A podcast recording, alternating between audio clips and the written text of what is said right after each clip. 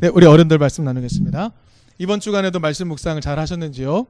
이번 주 말씀 묵상 가운데 빌립보서 2장의 말씀으로 우리 함께 나누도록 하겠습니다. 빌립보서, 빌립보서 누가 쓴 글인지 아시죠? 바울이 쓴 글입니다. 바울. 바울이요, 빌립보 교회를 향해서 편지를 쓸 때 참으로 미묘한 기분을 느끼면서 편지를 보냈던 것 같습니다. 왜냐하면요, 빌립보서 안에는요, 미안한 마음, 그리고 안타까운 마음 속에서 글을 쓰고 있거든요. 결론적으로 먼저 말씀을 드리면, 바울은요, 이러한 미안한 마음, 안타까운 마음을 가지고 편지를 쓰고 있어요. 그러면서 그 빌립보 교우들을 향해서 굉장히 그들을 칭송하면서 이렇게 축복을 합니다. 여러분들이 이 세상에서 별과 같이 빛나 주십시오라고 요청하고 있어요. 바울이 볼 때 빌립보 교회는요, 그 가능성을 가지고 있었다는 것, 그리고 바울이 그것을 격려하고 있었다는 것, 그것이 빌립보서의 맥락이라고 말씀드릴 수 있습니다. 여러분, 빌립보 교회를 향해서 바울은요, 굉장한 미안함을 가지고 있었어요. 미안함. 어떻게 알 수 있나 우리 한번 확인해 볼까요? 여러분, 어, 바울이 회심한 후에 선교를 나가죠. 선교를 나갈 때 제일 먼저 어디로 선교를 나가고 싶어 했을까요? 여러분 앞에 지도를 한번 보시겠습니까? 네, 요거를 한번 찍어주세요. 요 화면, 화면을. 네. 네. 여러분 지도 아시죠? 예. 우리 성경 공부 개관할 때 항상 나오는 지도. 여기서 성경 배경 지역이 여기입니다. 여기. 그쵸? 알고 계시죠? 아프리카 북부, 이스라엘, 터키, 여기 그리스, 요쪽이 성경의 배경이라는 것 기억하시고 또 넘어가 봅시다. 네, 요 지도입니다. 아시겠죠? 어딘지 아시겠죠? 자, 바울이 맨 처음 회심한 다음에 선교지로 생각했던 곳이 어디죠? 여기입니다. 아시아, 소아시아라고 부르죠? 소아시아. 여기가 자신의 사역지라고 생각을 했습니다. 그래서 거기로 가기 위해 굉장히 노력을 많이 했다라고 성경은 기록하고 있어요. 근데 사도행전 16장을 보면은요. 성령이 바울이 아시아로 가는 것을 막았다라고 기록하고 있습니다. 성령이 막습니다. 그리고 갑작스럽게 마게도냐로 이끕니다. 여기 마게도냐. 이쪽으로 이끌어요. 꿈에 마게도냐 사람이 등장해서 말하죠. 건너와서 우리를 도와주세요 라고 말하는 것을 듣습니다. 꿈에서 들어요. 성령이 막으셨고 꿈에서 우리를 도와달라고 말하는 마게도냐 사람을 봅니다. 그래서 바울은 마게도냐로 건너가서 복음을 전하죠. 여러분, 마게도냐 특별히 제일 처음 건너갔던 빌립보라는 곳 한번 생각해 볼까요? 전혀 계획하지 않은 곳이었습니다. 내 계획과 다른 곳이었어요. 처음 가는 곳이었어요. 바울은 가는 게 두려웠습니다. 근데 성령께서 부르셨어요. 그래서 건너간 겁니다. 자, 건너가서요. 바울은 어디로 갔냐 하면 유대인들이 모이는 곳을 찾아갑니다. 여러분 아시죠? 유대인들은 디아스포라라 그래서 로마 제국 전역에 걸쳐서 흩어져 살았잖아요. 그래서 로마 사람 그 유대인들은요. 가는 곳곳마다 회당을 지었습니다. 회당을 지어서 자기의 신앙을 지켜 살았어요. 그런데 빌립보에는요. 회당이 없었어요. 그래서 바울이 찾아간 곳은 어디였냐면 유대인들이 모여 기도하는 곳이었습니다. 거기 가서 자기 동족의 힘을 힘입어서 함께 무언가를 해보고 싶었어요. 기도하는 곳으로 갑니다.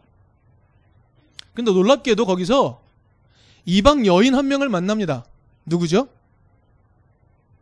루디아를 만납니다. 루디아. 이 여인은 유대인 아니었어요. 특별히 이 여인은요, 자주 장사라고 나옵니다.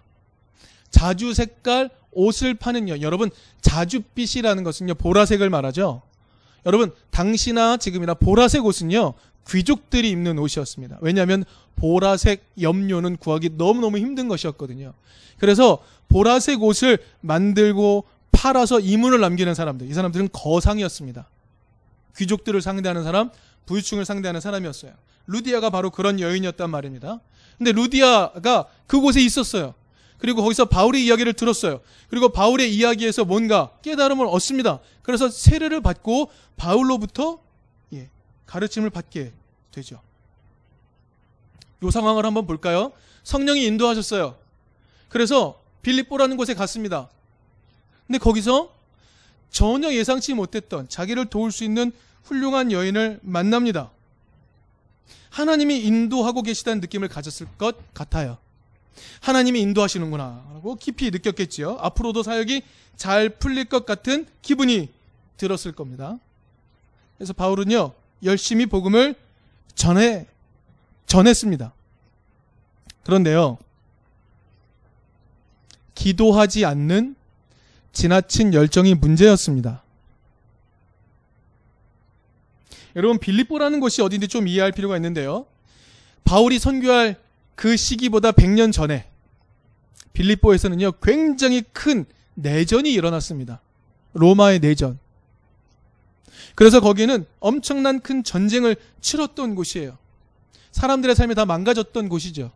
게다가 로마는요 그곳을 어떤 곳으로 사용했냐면 전쟁의 공로가 있는 퇴역한 군인들이 그곳에 와서 살도록 했어요. 그러니까 100년 전부터 지금까지 군대 문화가 거기를 지배하고 있는 곳이었습니다. 군내 문화가 지배하고 있는 곳.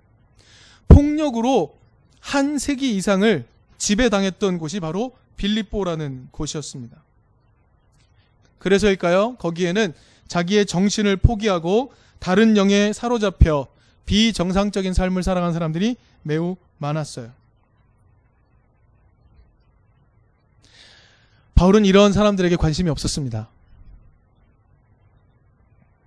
여러분 사도행전 16장을 보면요.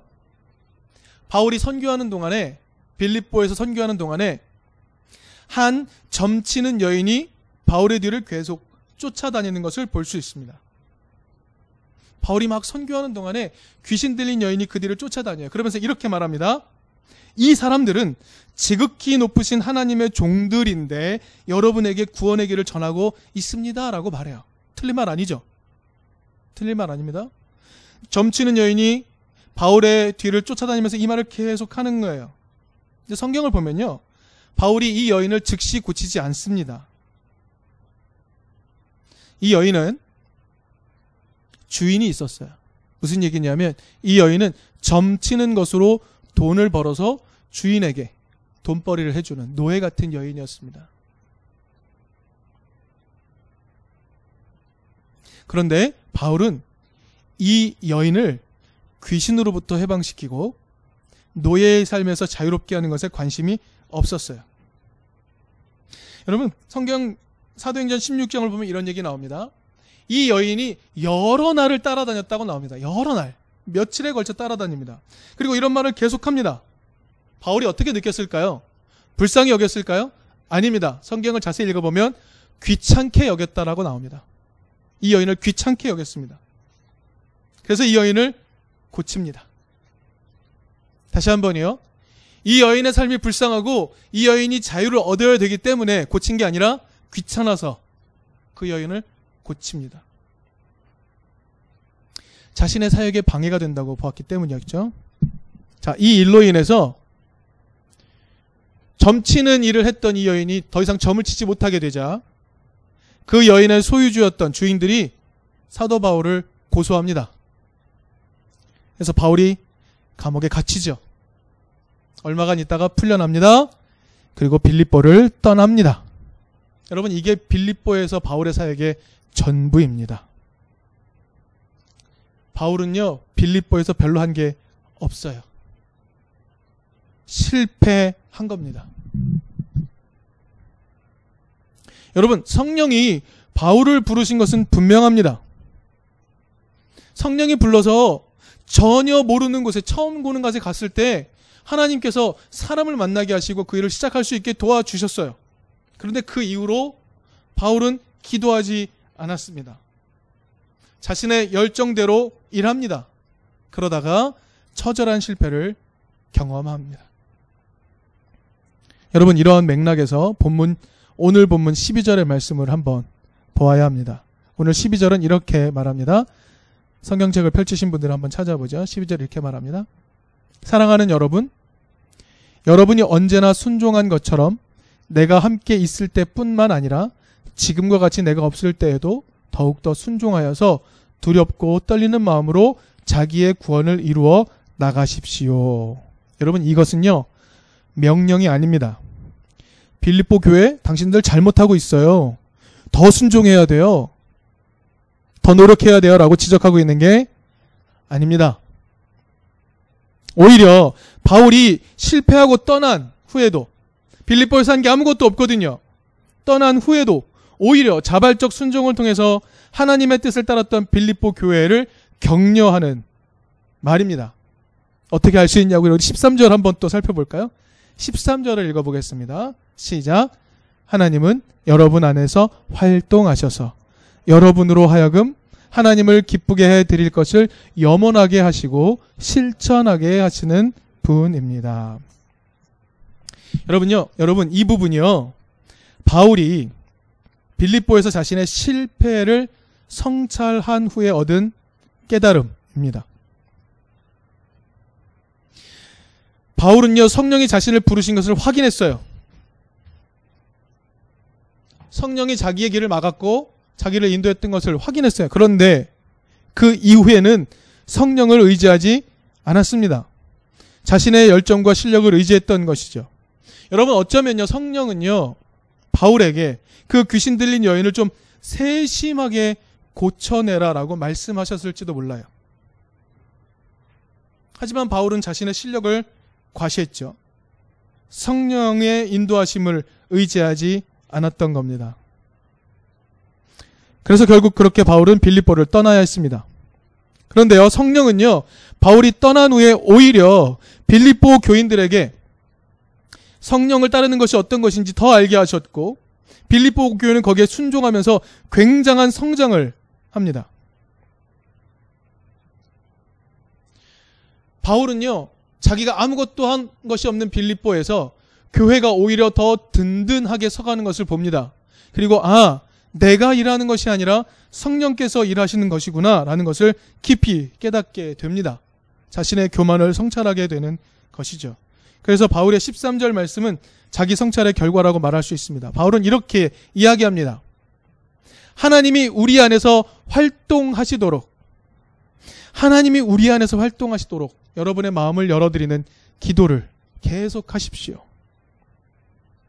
그리고 하나님이 기뻐하시는 것이 무엇인지 확인하는 묵상의 삶을 계속 하십시오. 그리고 그 결과로 하나님과 함께 실행하는 용기를 얻으라고 계속해서 요청하고 있는 것입니다. 바울은요, 빌립보에서 자기가 한 게 아무것도 없음에도 불구하고 빌립보 교회가 든든히 선 것을 보면서 아, 내가 하는 것이 아니라 성령이 하시는 것이구나 깨닫게 되고 그것을 오히려 빌립보 교회에 더 간절히 요청하게 되는 겁니다. 13절 말씀 우리가 좀 암송할 필요가 있을 것 같아요. 하나님은 여러분 안에서 활동하셔서 여러분으로 하여금 하나님을 기쁘게 해 드릴 것을 염원하게 하시고 실천하게 하시는 분이다.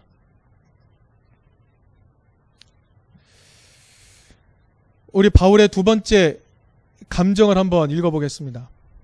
바울의 또 한 가지 감정이 빌립보서 안에 등장합니다. 바로 안타까움입니다. 안타까움. 3장을 보면요. 바울이 빌립보 교회를 떠난 다음에 유대인들이 빌립보에서 그리스도를 따르려고 하는 사람들에게 오히려 막 할례를 강요하고 율법을 강요하는 일이 있었음을 알 수 있습니다. 이에 대해서 바울은요 이렇게 말해요. 절대로 그들의 요청을 따르면 안 된다. 음, 강변하고 있습니다. 그런데요, 지금 빌립보서를 쓰고 있는 바울은요, 로마 감옥에 갇힌 상태거든요. 빌립보로 갈 수 없는 상태입니다. 그리고 자신이 마음에 진 빚도 굉장히 많습니다. 그래서 바울은요, 더욱 안타까운 마음으로 빌립보 교회를 향해 그리스도의 길을 따르는 것에서 벗어나지 마십시오라고 편지를 쓰고 있는 겁니다. 이 두 가지 감정이 있는 겁니다.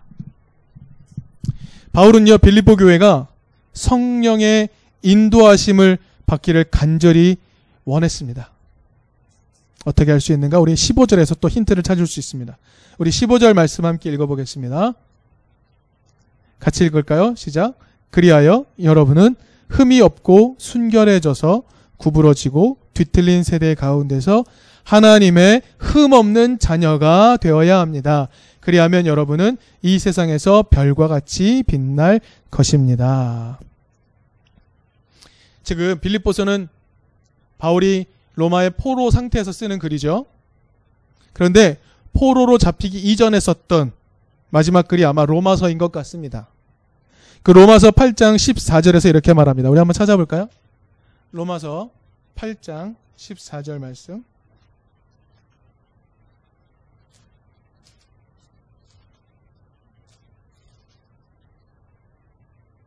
네, 같이 읽어볼까요? 14절 말씀. 다 같이 읽읍시다. 시작. 하나님의 영으로 인도함을 받는 사람은 누구나 다 하나님의 자녀입니다. 라고 말합니다. 하나님의 영으로, 성령으로 인도함을 받는 사람은 하나님의 자녀라는 것이죠. 하나님의 흠없는 자녀가 되어 주십시오라고 간절히 부탁하는 것은 성령의 인도하심을 끊임없이 요청하고 성령의 인도하심에 따라 살아가는 사람들을 말하는 겁니다. 바울은 빌립보서를 통해서 이렇게 말하는 거죠. 빌립보 교회가 성령의 인도하심을 받는 교회가 되기를 간절히 바라고 있는 겁니다. 13절에서 바울이 이렇게 말했습니다. 하나님이 우리 안에서 활동하시도록 마음을 열어 드리십시오. 하나님이 기뻐하시는 것이 무엇인지 확인하는 묵상을 하십시오. 그리고 그 결과로 하나님과 함께 실행하는 용기를 얻으십시오. 이런 요청을 빌립보 교회에 하고 있어요. 빌립보 교회가 못해서 하고 있는 게 아닙니다. 빌립보 교회가 잘하기 때문에 더 요청하는 겁니다. 그래서 결국 무엇이 되어주기를 바라고 있습니까? 세상에 의미를 던져주는 교회가 되기를 바라고 있는 겁니다. 세상에서 별과 같이 빛나 주십시오라고 말하고 있는 것이죠. 여러분, 바울이 요청한 대로 행하는 빌립보 교회와 같은 교회는 세상에 어떤 의미를 던져줄 수 있을까요? 여러분, 바울은요, 성령의 인도를 간구하는 교회가 단지 하나의 교회로 그냥 남아버리는 것, 그런 것을 말하지 않습니다. 바울은 이렇게 빌립보 교회를 향해 요청하죠. 성령의 인도하심을 따라 살아가는 멋진 교회가 되어 주십시오. 지금보다 더 멋진 교회가 되어 주십시오. 그러면 여러분은 이 세상에서 별과 같이 빛날 것입니다. 라고 격려합니다. 여러분 여기서 별은요, 단순한 의미의 그런 별, 뭐 이런 걸 의미하는 게 아닙니다. 별은요, 빛 자체를 의미해요. 여러분 개혁 개정판 성경에는요, 이 부분을 이렇게 말했습니다. 세상에서 그들 가운데 빛들로 나타나십시오. 라고 되어 있습니다. 빛으로 나타나라. 여러분, 로마의 정신세계는 그리스 문화 따르고 있음을 우리가 알고 있습니다. 그리스인들은요, 태양, 달, 거대한 빛, 이것을 되게 중요하게 여겼어요. 왜냐하면 그런 것들이 온 세상에 평안과 희망을 가져다 주는 자장가 역할을 한다고 봤습니다. 빛은요, 그들에게 평안과 희망을 가져다 주는 역할을 한다고 보았던 것이죠. 여러분, 그러니 바울이 빌립보를 빌립보 교회를 향해서 하는 이 말씀은요, 여러분, 정말로 위대한 격려라는 것을 알 수 있습니다. 자신은 실패하고 떠났어요. 그럼에도 불구하고 하나님께 순종하는 것을 잊지 않았던 빌립보 교회. 여러분, 빌립보 교회가 어떤 일을 했는지 아십니까? 바울이요, 그 이후에 방문했던 교회들이 다 가난했어요. 그 가난함을 알고는요, 자신들의 힘에 닿는 정도가 아니라 자신들의 힘에 지나도록 자원하여서 헌금해서 그 교회들을 돕는 교회였어요. 그게 바로 빌립보 교회였다는 말입니다. 그 교회를 향해서 위대한 격려를 하고 있는 겁니다. 성령의 인도하심을 더욱 철저히 의지하여서 더 아름다운 순종을 하십시오. 그래서 여러분들의 구원을 이루어 가시는 것과 동시에 이 세상에서 별과 같이 빛나서 세상에 평안과 희망을 가져다 주는 교회가 되십시오. 라고 요청하고 있는 것이죠. 여러분, 저는요, 이 글을 읽으면서, 이 본문을 읽으면서 부족하지만 제 자신의 이야기와 한번 빗대어 생각을 해 보았습니다. 성령의 인도를 받아서 출발했던 바울처럼 이든 교회의 출발도 그랬던 것 같습니다. 기도하면서 성령의 인도하심으로 출발을 했던 것 같아요. 그러나 성령을 의지하기보다 자신의 능력으로 그리스도를 전할 수 있다고 생각했던 바울처럼 제 자신도 여러분 제가 바울 뭐 이 수준이 된다는 게 아닙니다. 예.